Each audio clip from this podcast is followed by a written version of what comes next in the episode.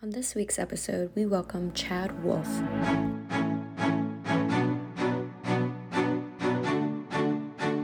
Of the Department of Homeland Security, the former Secretary of Homeland Security, Chad Wolf, who's now Chairman Center for Homeland Security and Immigration at the Heritage Foundation, and we welcome him to our broadcast. Thank you so much for joining us. Well, thank you for having me. You know, the United States look so weak on the international scene, Mr. Secretary. How can a cabinet secretary or senior executive service leaders and the Department of Homeland Security execute some kind of lawful series of remedies at the borders? I mean, how do you regain control and bring order to all this chaos everywhere? Well, it's a great question. And look, when we're talking about border security and immigration, it's tough.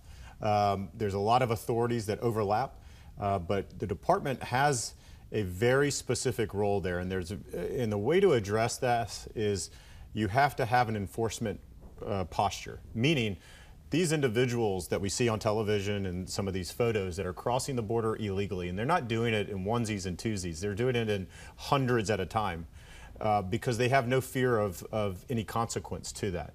Um, they can continue to do it month after month, day after day.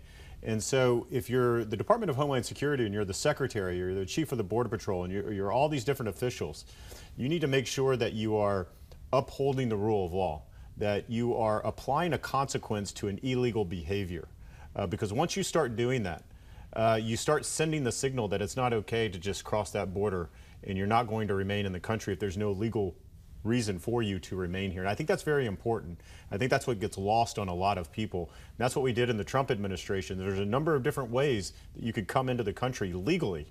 But if you chose to break the law and you have no legal right to remain in the United States, you were going to be removed back to your home country.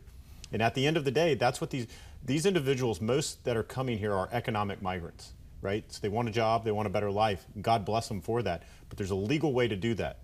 Uh, but if they get here in the United States and they can call their friends and families back home and say, I've just been released in the United States, and you know what? Guess what?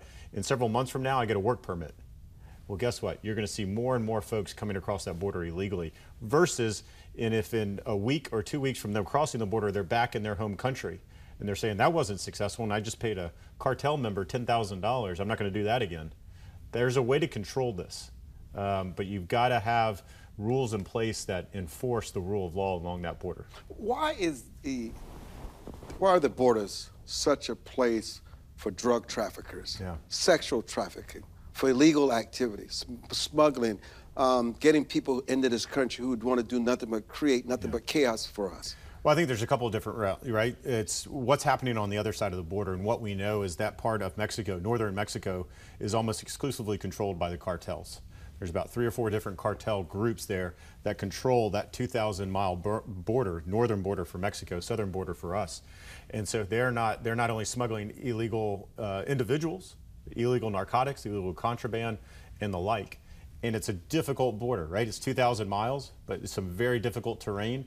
And we don't have nearly the resources or the manpower to patrol all of it. So we have to do that with a mix, right? We do that with a mix of personnel, with technology, and up until uh, several months ago, a border wall system that would funnel individuals, cartel members they're trying to smuggle across. We tried to funnel them into areas where we would have agents. Uh, we'd often say we want to make sure that they cross the border on uh, where we want them to cross, not where they want them to cross. So there's a sort of a dance on how you do border security and how the department does it. Um, it's difficult and it's time consuming. You know, there's no doubt anyone in anyone's mind now with the president's approval ratings at 38%, and when they ask about the immigration, it's really in the toilet. That is, his his results is just dismal, and it's just a complete failure. You know, during your tenure as Secretary of HHS, we thought you guys had issues with the complaints that they could not come into the country. People were intimidated. They did not even try. Then you do a full circle of that, and you have the real problem. If you thought you had problems when you were Secretary of DHS, could you ever imagine what you're seeing today? It's, it's really hard to imagine it, uh, but it's the reality that we're facing today. Look, during the Trump administration, we've got so much criticism, to your point, about how we were making it difficult, more difficult for individuals to come into the country The only people we were making it difficult for were individuals choosing to break the law. And I keep saying that because I think it's important for people to remember. There's over 30 ports of entry along that southwest border. These are areas that you can legally come into the country, whether you're applying for asylum, whether you have a visa or, or a day pass or whatever it might be. There's ways that you can come into this country, but time and time again, individuals choose to break the law. And when they do that, there needs to be a consequence in place. And so what we tried to do is, four years during the Trump administration, we broke the mold, right? So the border security and immigration was always done a certain way. Uh, prior to the Trump administration. So we started breaking it, and people got upset that we've never done it that way before. Well, of course, because it's always been broken. Everyone agrees that the border, you know, immigration and border security has always been broken. Well, the, President Trump tried to fix it. Uh, and I think we made some good progress. And unfortunately, over the last eight months, really starting from day one, is we've reverted back to where it was during the Obama administration or even the Bush administration of this catch and release program that we have today, which is very, very dangerous for a variety of different reasons. But most importantly, it encourages more and more individuals to make a very dangerous journey. We're seeing over 200,000 illegal apprehensions a month.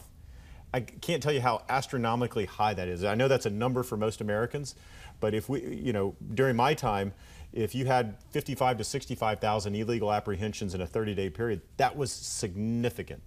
If you go back to uh, President Obama, his DHS secretary, Secretary Johnson, said, if we apprehend 1,000 people a day, we are in a full-blown crisis. We're apprehending 7,000 today. So you can you, the, the, strain on the system is is too much. It's breaking. There's not enough uh, facilities to house people.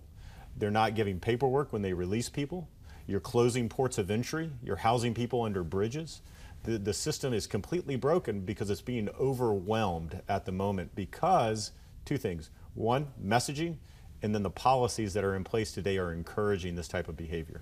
You know, you know, we we do these shows, and you know, perfect example when we saw the Haitians on the border yeah. and the border patrol with the reins, and you know, it just sent the world in a frenzy. They first, yeah. they finally came to the realization that Biden's policy was just a complete failure. That brought the reality home. They could not hire anymore because because they saw that as more of a race issue. And therefore, when it affects Americans, American blacks, then something has to be done about it. Maxine Waters said something worse than slavery. Yeah. But those pictures, really, if you think about it, and you've been on the border, yeah. you've been there at midnight, right. you you have seen things that you cannot even imagine. And just when you see these optics, this is not the worst of the worst. Tell us exactly what really goes on and happens at these borders. Well, again, I think you know when you look at the uh, pictures from Del Rio, right? And we're talking about the about 15,000 Haitians that come across that border. Um, a lot of those pictures are actually during the day. They're just walking directly across that river, uh, coming into the country, and that's how it is today. Uh, whether it happens during the day or at night, folks are coming across that border, across the river, and they are being apprehended. So many are coming across that there, there are now signs. Border Patrol is putting up signs that say this way to the Border Patrol station. Because the vast majority of these folks, but not all, vast majority of these folks are not running from Border Patrol. They're actually seeking out Border Patrol. Oh, uh, wow. Because they don't want to cross the border and then have to walk for three days or four days. They don't want to do that. They've been told you cross the border and you actually seek out Border Patrol because what, what will happen is, yes, they will process you, they will house you, they will feed you, but most importantly, they will then release you into the country.